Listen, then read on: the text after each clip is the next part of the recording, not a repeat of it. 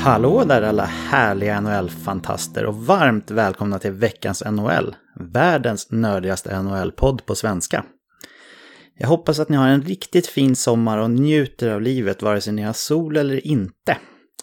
Det ni ska lyssna på nu, det är vår sommarspecial som vi kallar för trettioett lag på trettioett dagar. Vi släpper ett avsnitt per lag och dag under hela augusti månad. Det är jag, Patrick Andersson, tillsammans med David Kvicklund och Olof Sylvén som ni kommer att höra, precis som vanligt i den här podden. Första delen av varje lags avsnitt kommer att vara en genomgång av lagdelarna med betygssättning på varje lagdel, målvakter, försvarare och anfallare. Skalan som vi använder oss av är ett till tio, där ett är det sämsta laget i ligan på just den lagdelen och tio är det bästa laget på just den lagdelen. Jag, David och Olof kommer att ge ut en varsin etta och en varsin tia för varje lagdel. Vi kan alltså inte sätta två tior eller två ettor på till exempel backbetygen, utan det ska vara endast ett lag i topp och ett lag i botten. Då har vi då en skala som vi kan använda oss av för alla andra lag mellan ett till tio. Vi kommer också att sia lite om vad vi tror för nästa säsong för respektive lag. Andra delen av varje lags avsnitt kommer att vara mer inriktad på poängproduktion för utespelare och hur vi tror att målvakterna kommer att prestera kommande säsong.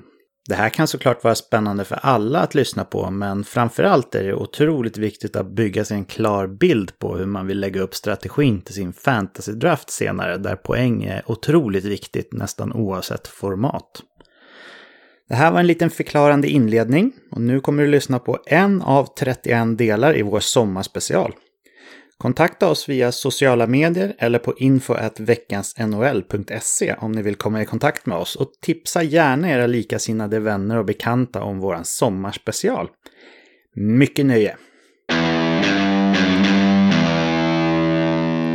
Har turen kommit till ett lag som verkligen har visat att man vill gå för det nu, och det är Dallas Stars, så jag tycker att det känns spännande. Hur tycker ni, killar? Mm, det är ett ja, spännande lag på många tveklöst. sätt. Mm.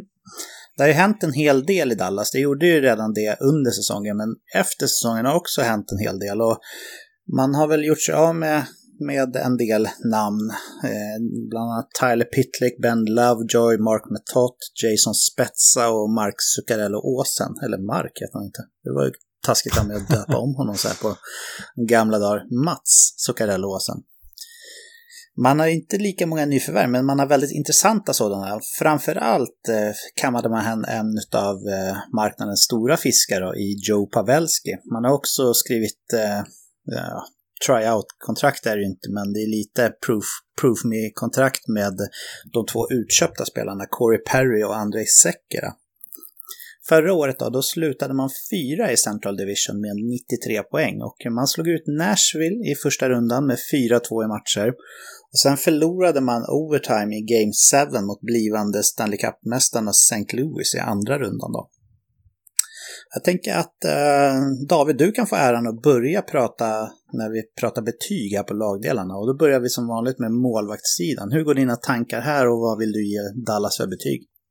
Ja, Dallas är ju ett spännande lag. Man har ju verkligen etablerat ett väldigt bra försvarsspel sedan säsongerna i och med Ken Hitchcocks intåg, vad man kan tro i alla fall. Sen dess har Dallas varit ett väldigt bra försvarsmässigt lag, och målvakterna har också presterat väldigt bra sedan dess. Ben Bishop då såklart inte minst. Han hade ju en väldigt, väldigt fin fjolårssäsong där han ju också blev nominerad till Vezina Trophy. Så att ja, det som är Bishops, vad som kan ligga i hans fat lite grann är ju hans eh, dystra skadeproblematik som han ofta dras med. Så att det är ju ett litet aber väl i honom. Anton Khudobin gjorde det bra i fjol när han stod också, så att där har man en bra backup. Han gjorde det bra även i Boston dessförinnan, så att han känns som en stabil backup på N H L-nivå. Så sammantaget de här två, en bra första målvakt i Bishop, en bra andra målvakt i Khudobin, men ett litet varningstecken fortsatt för Bishops skadeproblem. Men en åtta i betyg lämnar jag. Okej. Okay. Högt betyg. Hur går dina tankar, Olof?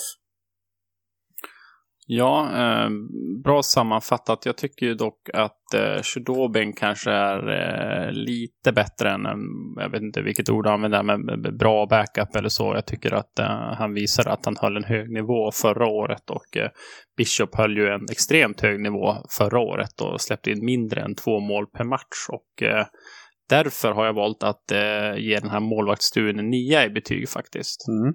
Men jag håller med dig om att skadeproblematiken på Bishop är ett, ett frågetecken. Mm. Det hade varit mer oroande om man inte hade haft en bra backup, tycker jag. Jag väljer faktiskt att lägga min tia här på målvaktssidan i Dallas. Jag tycker att Ben Bishop var den bästa målvakten i hela ligan förra säsongen.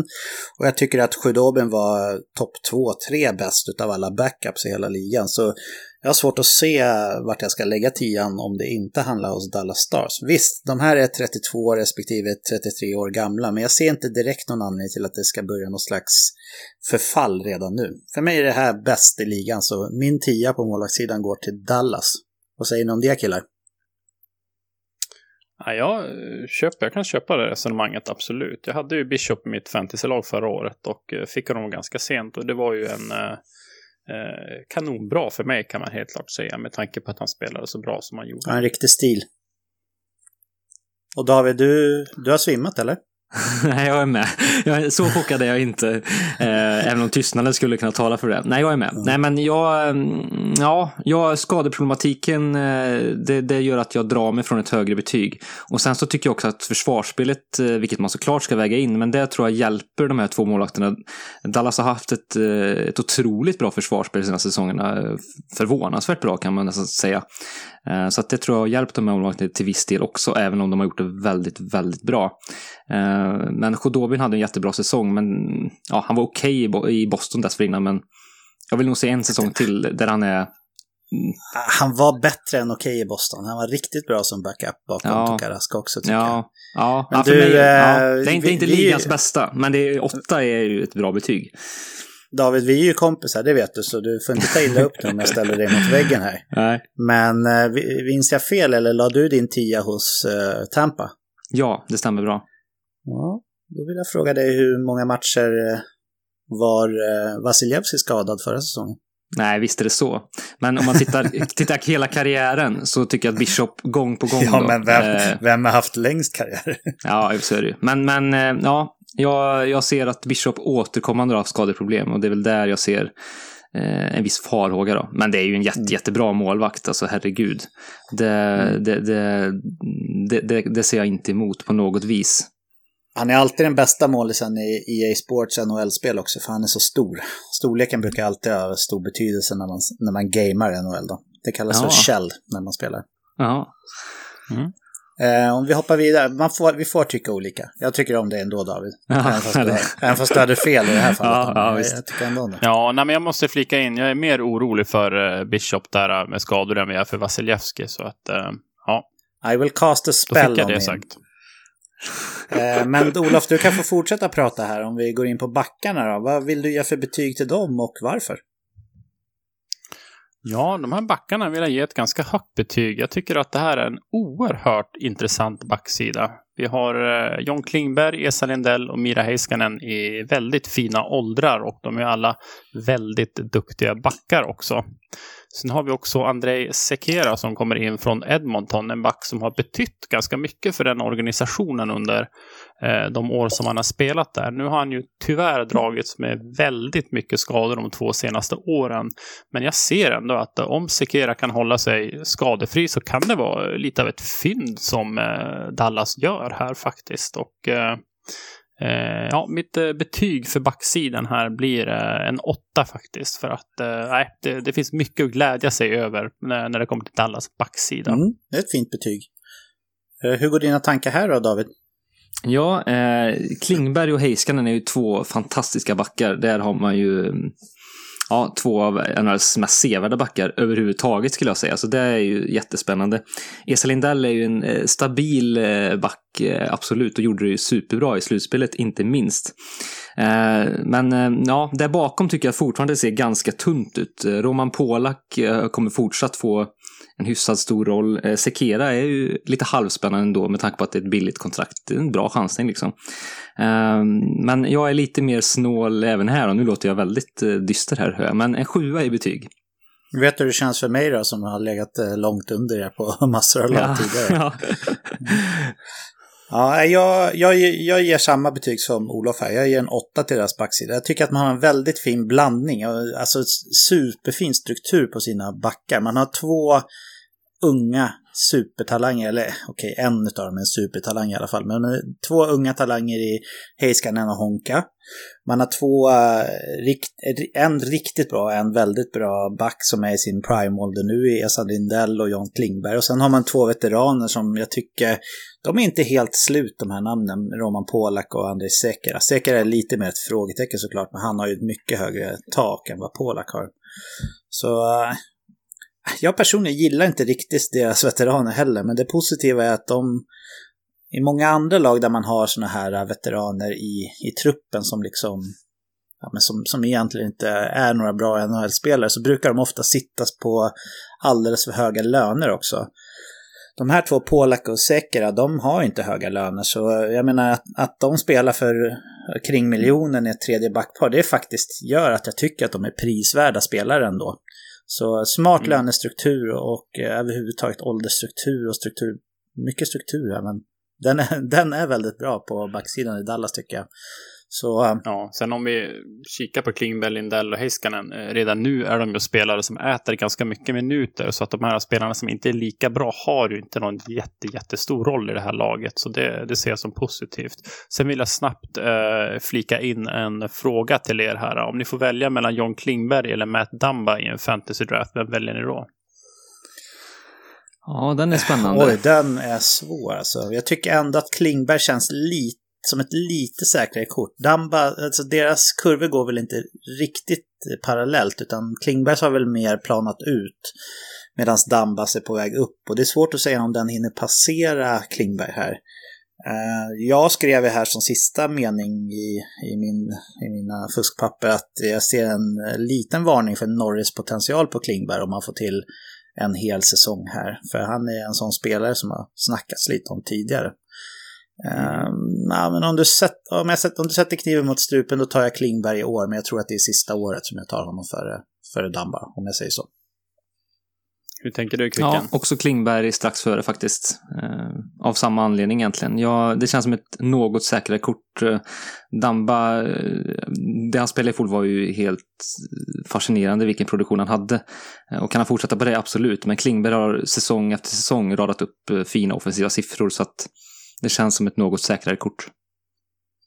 Mm. Han gjorde ju sextiosju poäng för förra säsongen mm. här och eh, vi ska också veta att Dallas powerplay gick väl ner lite grann förra säsongen jämfört med tidigare säsonger och med Pavelski så kan ju den här powerplay-produktionen gå upp igen. Klingberg hade, också en, Klingberg. Klingberg hade också en tuff skada förra säsongen får vi inte glömma. Ja, han spelade ju inte en full säsong, mm. det stämmer. Ja, men det är två väldigt spännande och ganska likvärda namnen då. Men eh, jag tror jag sa det, men en åtta även för mig där då. David, då kan du få börja prata om forwardsidan här i Dallas och betygsätta den. Ja, eh, forwardsidan har ju varit bestått till mångt och mycket får vi säga om den här första kedjan där man eh, bitvis, bitvis i alla fall de senaste säsongerna matchat då Jamie Benn, eh, eh, Tyler Seguin och, eh, och eh, Alexander Radulov såklart.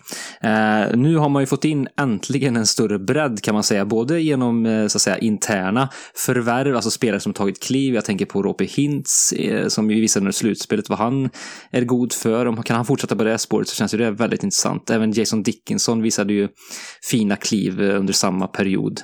Eh, så att också har man fått in såklart det stora namnet jag pratat om är Joe Pavelski här. Så att det gör att man får en, en större bredd i sitt offensiva spel. Eh, vilket jag gillar väldigt mycket då i sidan av den här spetsen som jag tror fortfarande har, har god leverans i sig. Det lilla frågetecknet i den här etablerade kärnan om man nu kan uttrycka det så är väl Jamie Benn. Kan han studsa tillbaka? Han hade ju en riktigt svag fjolårssäsong. Jag trodde inte Or att han skulle... Ja, verkligen. Det var ju han faktiskt i den... Mm. Eh, utav de här tre i alla fall som var det. Eh, kan han studsa tillbaka? Det tror jag är väldigt viktigt eh, också för laget som helhet eh, och, och sådär. Jag, jag trodde inte att han skulle droppa så snabbt i offensiv produktion, så var det en tillfället eller inte, det är en stor fråga för mig, men, men jag tror att han kommer vara bättre den här säsongen, jag tror faktiskt det. Um, så att uh, för mig är det här ett lag och ett offensivt uh, lag som, som, som ser bredare ut och bättre ut, så jag har valt att sätta en, en förra säsongen då, en åtta i betyg. Mm, det är högt betyg. Uh, hur tänker du, Olof? Mm, bra genomgång. Jag tänker lite så här, om vi tycker att uh, Toronto är ett grundserielag, uh, så tycker jag att Dallas är ett slutspelslag. Det känns som att de har många bra tvåvägsspelare def- och defensiva spelare lite längre ner i hierarkin, och uh, en del stora, tunga, tuffa spelare uh, l- längre upp i hierarkin, och bland annat uh, nämnda Ben. Och uh, var det inte så att Ben uh, hade ett ganska högt poängsnitt i slutspelet, eller um, ha, ni får rätta mig om jag har fel. Jag kommer faktiskt inte ihåg det. Nej, jag, också lite... jag minns bara hans, hans uh, miss på den där uh, köksvägen-försöket i O T mot uh, Binnington i Saint Louis. Ja, ja den, den sitter kvar på näthinnan mm. här också. Ja, nej, men jag tycker att det finns en bra mix här, och uh, jag brukar ju ofta förespråka de här uh, Uh, spelarna som är sen prime och så, men jag tycker ändå att uh, jag tycker det ser väldigt intressant ut uh, när det kommer till det här lite mer ålderstigna laget offensivt, får vi ändå ta och säga med, uh, med Ben och Perry och Pavelski och gänget här. Men med det sagt så gillar jag ändå den här mixen, och uh, jag ger Dallas forwardsbesättningen åtta i betyg. Mm. På forwardsen här så är det jag som är lite snålare ner. Jag gillar visserligen verkligen spetsvärvningen av Joe Pavelski. Det är en uppgradering mot eh, Mats Zuccarello Åsen som han avslutade säsongen med. Mm. Jag tycker att det är en extra dimension till det här laget som fortfarande är väldigt frontloaded ändå. Det är svårt att komma ifrån det faktiskt på forwardsidan. Man har sin eh, superkedja, om det är... Eh, Pavelski eller Radulov som får äran att spela i den. Det återstår att se. Eh, Roope Hintz visade stor potential i slutet av förra året, så han är spännande, men jag tycker inte att man kan räkna in honom som en given andra center än. Det är för tidigt. Han är, vi har för lite sample size där, tycker jag i alla fall. Och eh, det finns egentligen bara en bra ytterforward, en riktigt bra ytterforward i alla fall, kvar till andra centern, och det blir ju den som blir över då utav Radulov och eh, Pavelski. Sen har de lite samma problem som innan. Man har ju breddat eh, med Perry, men jag tycker inte att man kan lita på att han ska kunna lyfta ett lag, så däremot ska det bli väldigt spännande att se vad han går för. En spelare som jag tycker är väldigt underskattad för sitt defensiva arbete, det är Radek Faxa. Jag tycker han är en, en, en av ligans bättre defensiva centra faktiskt. Men, mm. ja, men det var en av de spelare jag hade i åtanke mm, där. Men det är fortfarande lite för tunt tycker jag om man jämför med andra contenders, så eh, åttan tycker jag, där... Eh, Där är nu blivit lite förblindade av att man har tagit in Pavelski då, i mitt tycke då. Jag har satt en sexa här, men med tanke på att man har så fin backsida och målvaktssida och så fin spets på forwardsidan, så är det fortfarande en allvarlig utmanare här trots sexan på forwardsidan. Förstår ni hur jag tänker där? Ni behöver inte hålla med mig, men... Ja, jag förstår hur du tänker, men jag tror att det, det här är ett lag byggt för slutspelet. Och, ja, jag hör vad du säger, men jag står fast vid min åtta. Ja. Jag ber inte ändra. David, har du synat? Nej, jag, jag är med. Jag, jag står också fast ja. med min åtta. Eh, en, en spelare man kan hålla lite koll på också, det är ju ryssen Dennis Gurianov som, eh, som var i tidigare första rundeval, som förra säsongen eh, gjorde det bra i A H L efter ett litet tyngre säsonger, som också är otroligt snabb och har storleken, så att han är en spelare som också kan komma in här och kanske göra skillnad i line-upen här. Mm. Också förstärka bredden.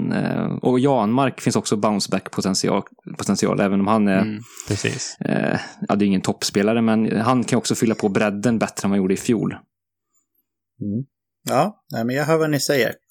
Och som sagt, jag tycker att det här är en utmanare, men jag tycker inte att det är på grund av att man har en bredast och bästa forwardsuppsättning på långa vägar.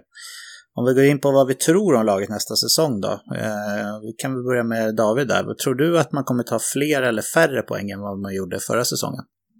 Nej, jag tror man kommer ta fler. Eh, det är ju en, en tuff division, men eh, något fler tror jag absolut att det blir. Mm. Typ fem till eller? Ja, något sånt. Ja. Olof, hur resonerar du? Ja, jag tror precis som Kvicken där. Det finns eh, lite bounceback-potential hos vissa forwards i Dallas här. Och eh, jag tror att backsidan kommer bli ytterligare lite bättre också när de här unga spelarna får eh, spela ytterligare ett år. Så att jag tror strax under hundra kommer Dallas att eh, fastna på. Mm. Ja, men jag håller helt med dig där, Olof. Jag har skrivit att jag tror att de tar uppemot hundra poäng. Och... Eh... Pavelski är en starkt bidragande faktor till det, för det gör att det kommer finnas en, en bra ytterforward till andra kedjan som de egentligen inte hade förrän i slutspelet förra året när man hade ju otur att Zuccarello blev ju skadad i första matchen som, som han spelade i Dallas och sen var han tillbaka först i slutspelet då. Så under hela grundserien så hade man ju aldrig en enda bra ytterforward egentligen till andra, andra kedjan. I år kommer man ha en åtminstone med potential för att någon kan kliva fram och, och utvecklas också. Eh, men backsidan som jag sa, den är riktigt vass och i och med att man har de här Heiskanen-typerna så, så uh, kan den ta ordentliga kliv framåt och eh, målvaktssidan håller jag ju som ni hörde bäst i hela N H L. Så jag tror att man tar upp mot hundra poäng och jag räknar dem som en allvarlig utmanare från väst, det gör jag. Om vi går in lite grann på individuell prestation under kommande säsong där då. Om vi börjar med målvaktssidan, Olof, du börjar prata lite om målvaktssituationen här. Hur tror du fördelningen mellan Bishop och Khudobin är och ja, tror att, att de kommer ha lika fina siffror nästa år? Jag tror att de kan ha det faktiskt. Nu delade de på spaden väldigt mycket förra året. Bishop stod fyrtiosex matcher och Khudobin fyrtioen matcher här. Och jag tror att det kommer vara likartat. Jag tror att Khudobin kommer få en hel del chanser också. Kanske något färre. Säg att Bishop tar strax under femtio matcher och Khudobin resterande då. då. Mm. Du tror att de kommer fortsatt ha bra siffror i goals against average och, och räddningsprocent och sådär, eller?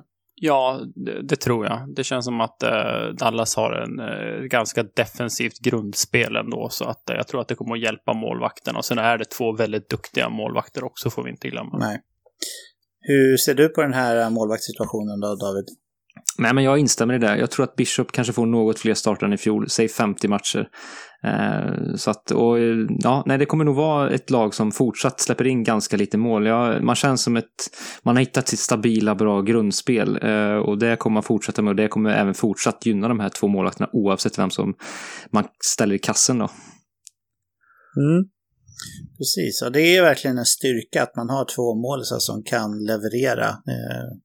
och erbjuda laget chansen att vinna matchen varje gång de står. Så ja, i ett fantasyperspektiv här så ser jag Big Ben gå relativt tidigt. Och om du lyckas drafta honom, eh, då tycker jag verkligen att du ska sikta in det på att ha en, en, en tandem här. För de kommer ha ganska jämna, jämna antal starter. Och det tror jag är en medveten strategi från Dallas sida i och med att Bishop faktiskt har en skadehistorik som... som ni har varit inne på och förtydligat ett gäng gånger. Och det är också helt rätt då när man har en bra backup att man, att man inte sliter ut honom. Att man sparar honom till slutspelet. Så ja, om ni lyckas drafta Bishop, vilket är ett bra val, då tycker jag ni ska sikta in er på Khudobin. Och där vet jag inte om man vågar vänta till alldeles i slutet av draften heller, utan ni kanske ska offra ett... sent mittenval eller något sånt på Khudobin då, för det, ska man ha Bishop så tycker jag absolut att man ska sikta in sig på att ha Khudobin också, så man kan helgardera starterna där i Dallas nästa säsong.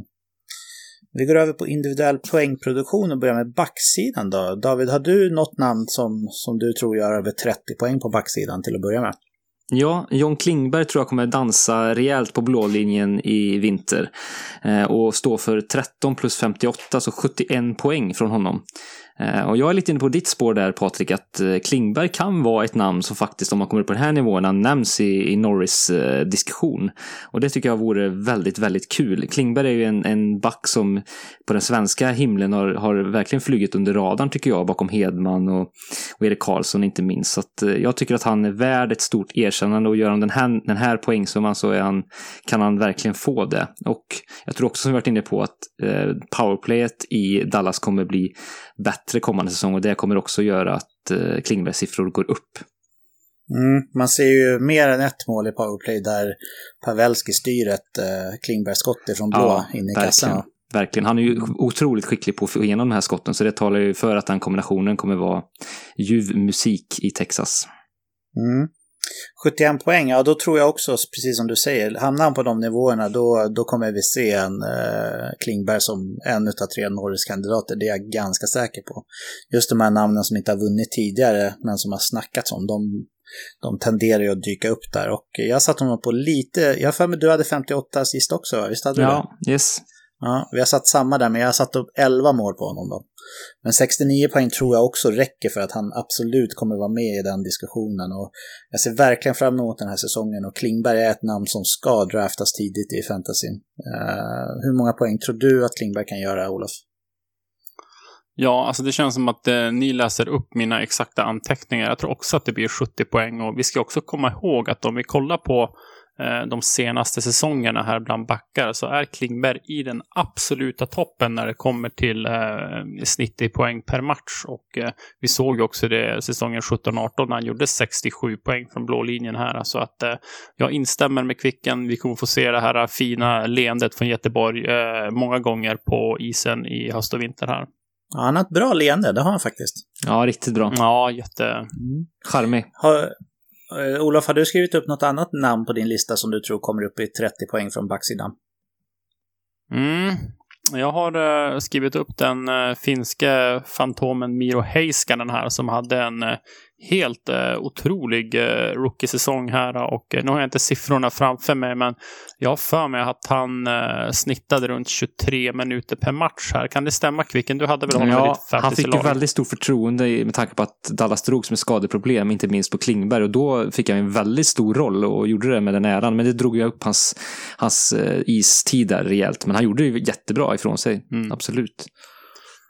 Ja, också en fantastiskt rolig spelare att titta på, så att eh, jag tror inte att det kommer att bli någon sophomore slam från eh, Miro Heiskanen här, utan jag tror han fortsätter på den inslagna vägen och kommer även att knappa in ett eh, antal till poäng i, i vinter här, så att eh, jag tror han utvecklas från sina trettiotre poäng upp till eh, trettiosju trettioåtta poäng, kanske uppemot fyrtio poäng till och med.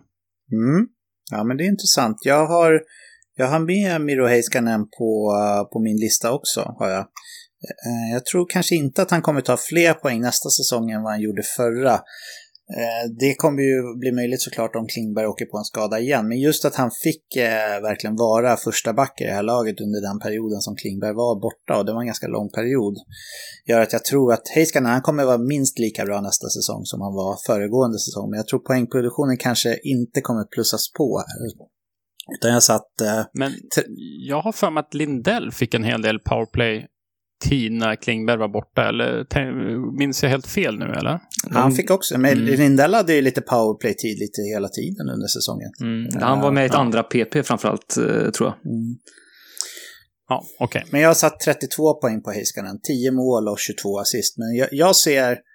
Vi, vi var väl inne lite på, på det med Dylan Larkin då. Jag ser inte... Nej, Aaron Ekblad var det vi pratade om. Där, där jag såg liksom så här en potential att han kanske skulle ha någon slags Victor Hedman-utveckling, men Miro Heiskanen ser jag som en, däremot en, en superback, tvåvägsback då, som, som kommer tugga riktigt tunga minuter, men inte den här superproduktionen som, som vissa backar har. Jag ser Miro Heiskanen mer som en kanske Ryan Suter-typ på sikt, att han kommer kunna tugga riktigt tunga minuter och vara supervärdefull för laget. Um, men jag har satt trettiotvå poäng på honom nästa säsong, och det är fortfarande riktigt bra poängproduktion, och han kommer bidra med betydligt mer än poäng. Hade du med Heiskanen på din lista också, David? Ja, det har jag, och jag har en, en högre poängsumma där faktiskt. Jag, jag tycker att Heiskanen är en otrolig backtalang.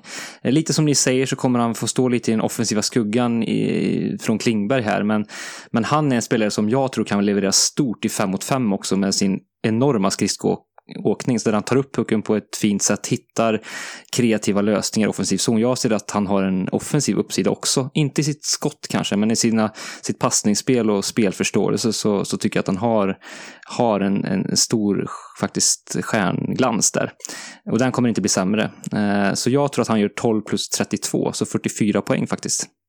Mm. Ja, det är absolut inte omöjligt, det vore kul också. Eh, var det slut på din lista, David, eller har du med något annat namn på plus trettio? Nej, det är tomt sen. Har du med något, något namn, Olof? Eh, ja, Esa Lindell har vi väl inte pratat om, eller? Nej. Har vi gjort det? Ja, nej. Nej, men jag tror att Esa Lindell kommer att göra trettio poäng också. Mm. Jag tror han kommer att kravla sig över det. Jag tycker att det är en så pass bra back som kommer få spela så pass mycket också. Och det finns ju så många skickliga offensiva spelare i Dallas här. Och jag tror också att vi har sett att Dallas levererade inte så många mål förra året. Och powerplayet var sisådär. Och jag ser Esa Lindell få spela i andra powerplay-situationer också. Så att eh, jag tror att han kommer kravla sig över trettio poäng. Och eh, det gjorde han ju förra året. Och han var nästan där året innan. Så att eh, jag tror det blir trettio poäng från eh, finnen nummer två i eh, Dallas. Mm.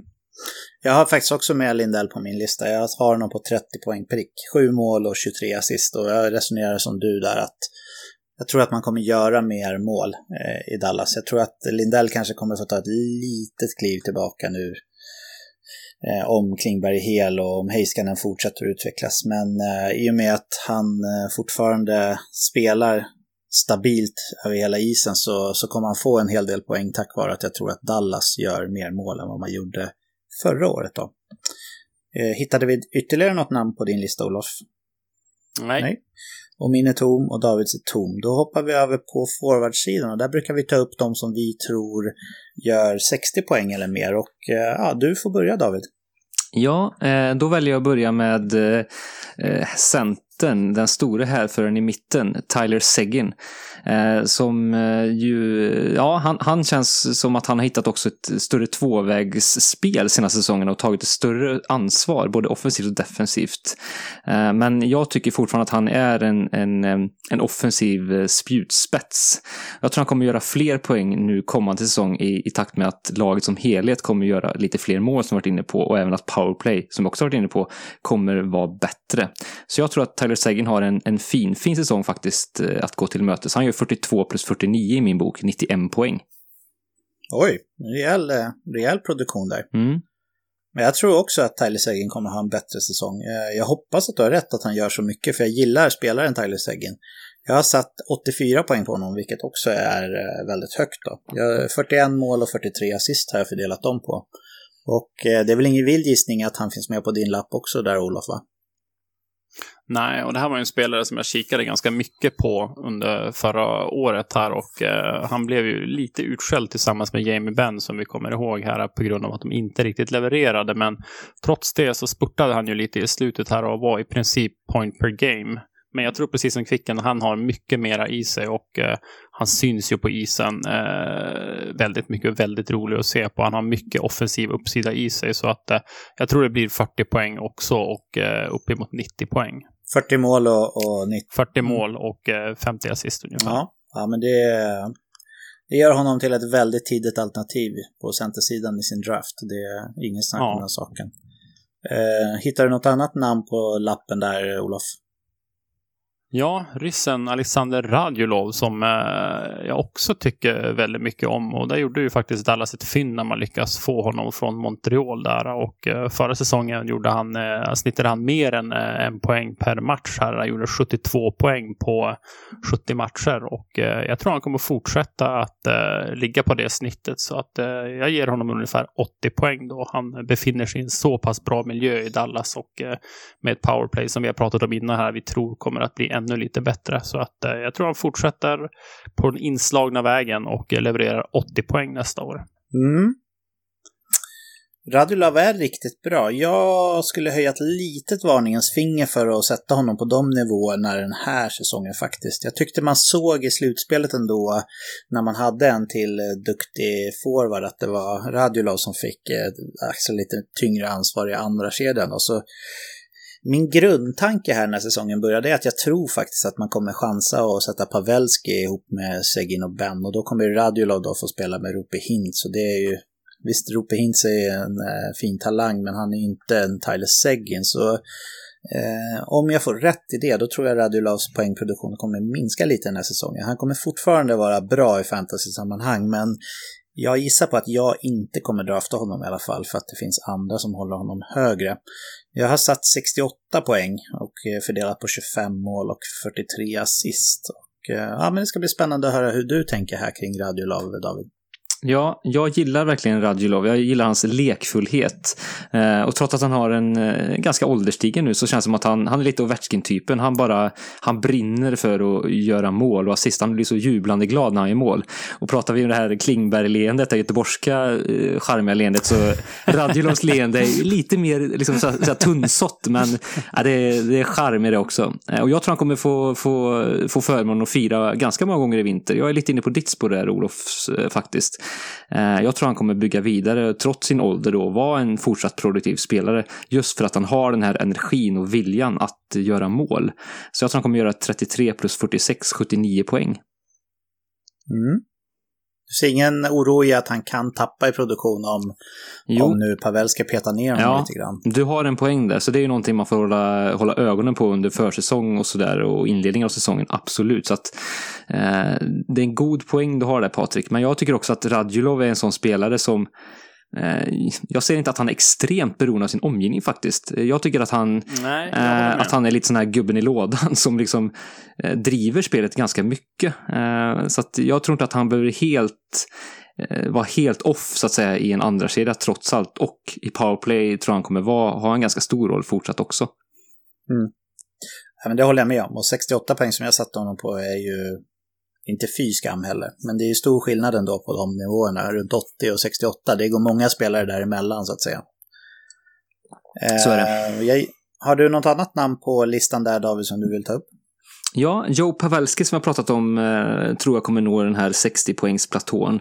Eh, han gjorde trettioåtta mål i fjol, och eh, i det här sällskapet eh, så kommer han liksom i det sällskapet han hade i San Jose få goda chanser att eh, producera.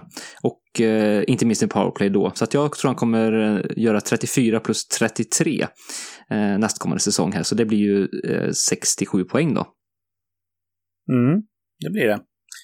Och jag har ju redan hintat lite om det. Jag, jag skulle vara lite försiktig med att drafta Pavelski också, av exakt samma anledning som Radulov. För jag vet inte vem av de här två som kommer få spela i första kedjan. Jag tycker ändå att det gör, i och med att, jag, i och med att jag, som jag var inne på forwardsidan totalt, så där, att jag tycker att bredden är fortfarande deras lilla akilleshäl, så, så tycker jag inte att man kan förvänta sig superproduktion rent poängmässigt av den spelaren som inte spelar i topplinjen då. Eh, men med det sagt så chansar jag på att Pavelski kommer få chansen från start och att han tar den, och då har jag satt sjuttioen poäng på honom den här säsongen, eh, fördelat på trettioen mål och fyrtio assist. Och hur tänker du kring Pavelski där, Olof? Ja, jag lägger mig runt sextio till sextiofem poäng. Vi ska också komma ihåg två saker, att i Sharks så spelade han ju ett oerhört bra powerplay med både Burns, Logan Couture och eh, Erik Karlsson. Eh, dessutom så hade han ju en väldigt bra säsong förra året, så att det finns risk att han eh, övervärderas lite grann, och eh, nu kommer han ju faktiskt till ett nytt lag också med nya lagkamrater och nytt spelsystem och så vidare, och det kan ju ta eh, några matcher att akklimata akklama- Ja, akklimatisera sig. Yes. Så att eh, ja, jag, eh, jag kommer nog inte att eh, drafta Pavelski, tror jag. Jag tror han kommer gå tidigare än vad jag är beredd att drafta honom. Mm. Nej, jag tror inte att jag kommer drafta honom heller. Just den här osäkerheten där. Jag tycker även om man kikar på försäsongen så är det inte alltid säkert att det är så det slutar sen. Eh, jag tycker Ben känns som ett tryggare alternativ än båda de här två, även fast eh, han hade en riktigt dålig fjolårssäsong då. Så jag väljer Ben före både Radulov och Pavelski i min draft i alla fall. Eh, hittar vi något annat namn på, på din lista där, Olof?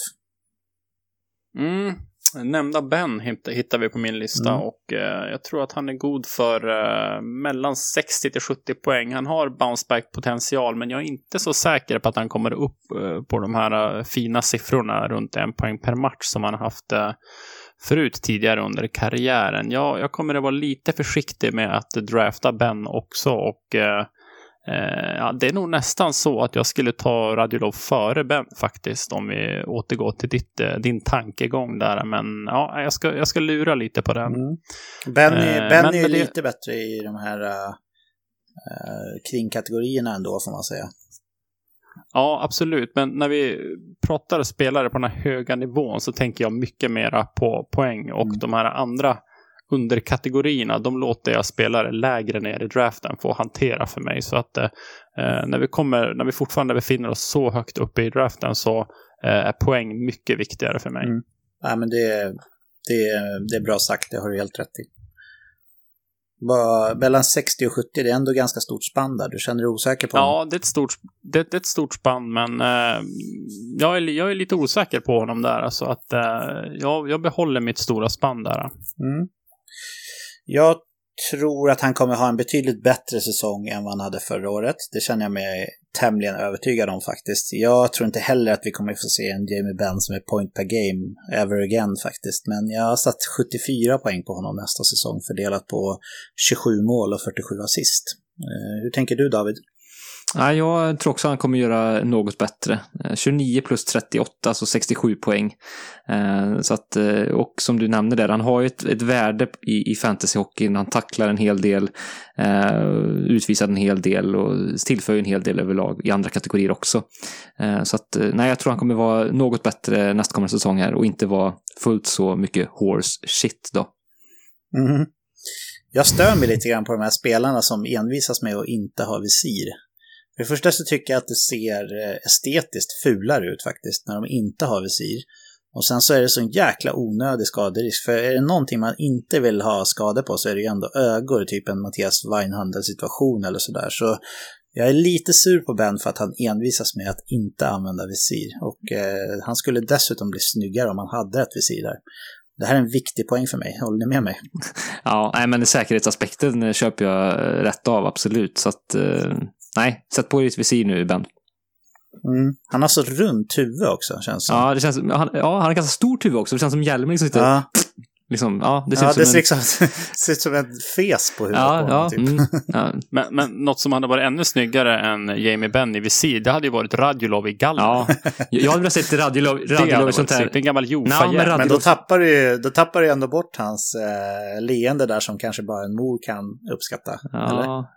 Fast, ja, fast man kan nog hitta in där på något sätt. jag skulle, jag skulle, jag... Om, jag säger, om Alexander Radulov börjar spela Jofo Elm och Galler, då kommer jag köpa en tröja åt alla oss, kan jag säga. Ja, ja, men det, det låter som en hög odds, ja, men verkligen. Samtidigt så, så är det värt att lägga på minnet, David, för en sån tröja vill man ju mm. ändå ha. Ja, verkligen. Mm. Ja. Framförallt jag då, som, som sa att jag tyckte att det var den tröjan som var mest lik Färjestads tröja. Ja, det vart något. Men den bästa hjälmen någonsin i N H L:s historia, det måste ju vara Mikael Nylanders hjälmarna han hade i Hartford Whalers när han hade någon form av ansiktsskada. Jag vet inte om ni har sett den, men det är typ, tänk er åttiotalet möter rymden, möter Bob ungefär. Ja, det var inte sån här skidhjälm där nere, var vi käken, va? Mm. Ja, ja, ja, precis, stämmer. Något uh, visir ja, där. Så mm, att, uh, ja. googla, googla upp uh, Nylander Whalers så får ni se en uh, bild mm. på det. Den härliga hjälmen. Jag kommer ihåg en säsong när Anders Bastiansen hade en sån här riktigt käkskydd på sin hjälm. En säsong när han hade brytit käken också. Det såg Bastiansen, jag vet inte, hans utseende kanske inte är allmängiltigt, men han, han hade ett väldigt speciellt utseende. Han såg inte ut som någon snäll pojkvasker direkt, utan det här var en liksom eh, knotig karl, förstår ni vad jag menar? Ja, så, när han, ja. så när han åkte omkring där med det här breda käkskyddet också, så såg han ännu mer liksom grov, manhaftig ut. Ja, grov liksom. Så ja, jag kan tänka mig det. Jag, jag har inte den minnesbilden direkt, men eh, på tal om skydd och sådär, var det Bernie Pernant som var först med att ha mask för målisar? Ja, jag tror, ja, jag tror det. Va? Känns så. Ja. Så att, ja, det ja, var ju... Det var ju det... Det var ett bra drag av honom. Tänk att de spelade utan skydd för huvudet liksom. Mm. Ja, målisarna. Ja. De slängdes ju. De, slide, de, de slidade ju också när de skulle rädda liksom. Ja, nej, det är galet är det. Ja, ja. ja. Ehm, vem var det som sa Ben? Det var du, Olof. Har du, har du något annat namn, David, på listan där? Nej, det har jag faktiskt inte. Utan det är slut på min lista här. Mm. Olof, hittar du något annat namn? Nej, Pappa Ben var mitt eh, sista namn också. Ja. Och jag har samma fyra namn som vi alla hade där på min lista, så det är slut också. Eh, Olof, du kan få äran att sy ihop den här säcken med någon slags summering här. Ja, eh, som jag sa innan där, jag ser Dallas som ett, mer av ett slutspelslag än ett grundserielag, även om jag tror att man kommer göra fler poäng i grundserien i år. Eh, tänker vi fantasy finns det många relevanta spelare här som jag tycker att det är viktigt att man gör sin läxa, eller vad man ska säga, så att man får dem eh, på rätt position. Tyler Seguin tror jag kommer göra en eh, en bounceback. Han kommer då troligtvis att gå ganska tidigt. Jamie Benn eh, har vi också pratat om. Eh, han kommer att göra lite mera poäng. Samtidigt vi är lite osäkra, eh, eller oense kanske vi ska säga, om hur mycket poäng det blir. Och eh, det spelar ju också in eh, vart man spelar eh, i uppställningen här. Och där har vi Radulov och Pavelski, två spelare som vi ska kika lite extra på. Backsidan har vi Jon Klingberg, eh, ett enormt tak. Miro Heiskanen och eh, Esa Lindell, eh, bra utfyllnadsbackar. Och sen har jag också Patrick eh, gjort en bra analys av målvaktssituationen i Dallas. Här duktiga målvakter som troligtvis kommer att få dela på spaden en hel del i sommar. Mm. Vinter, höst. Ja, men snygg summering, Olof. Jag, jag har svårt att sänka mig. Tänk, sänka mig. Jag har svårt att sänka mig. Jag har också svårt att tänka mig att du har eh, någonting som du känner att Olof missade där, David, va? Nej, det känns eh, gediget och eh, vältaligt och bra. Bra. Då säger vi tack och hej. Tack och hej. Hej då.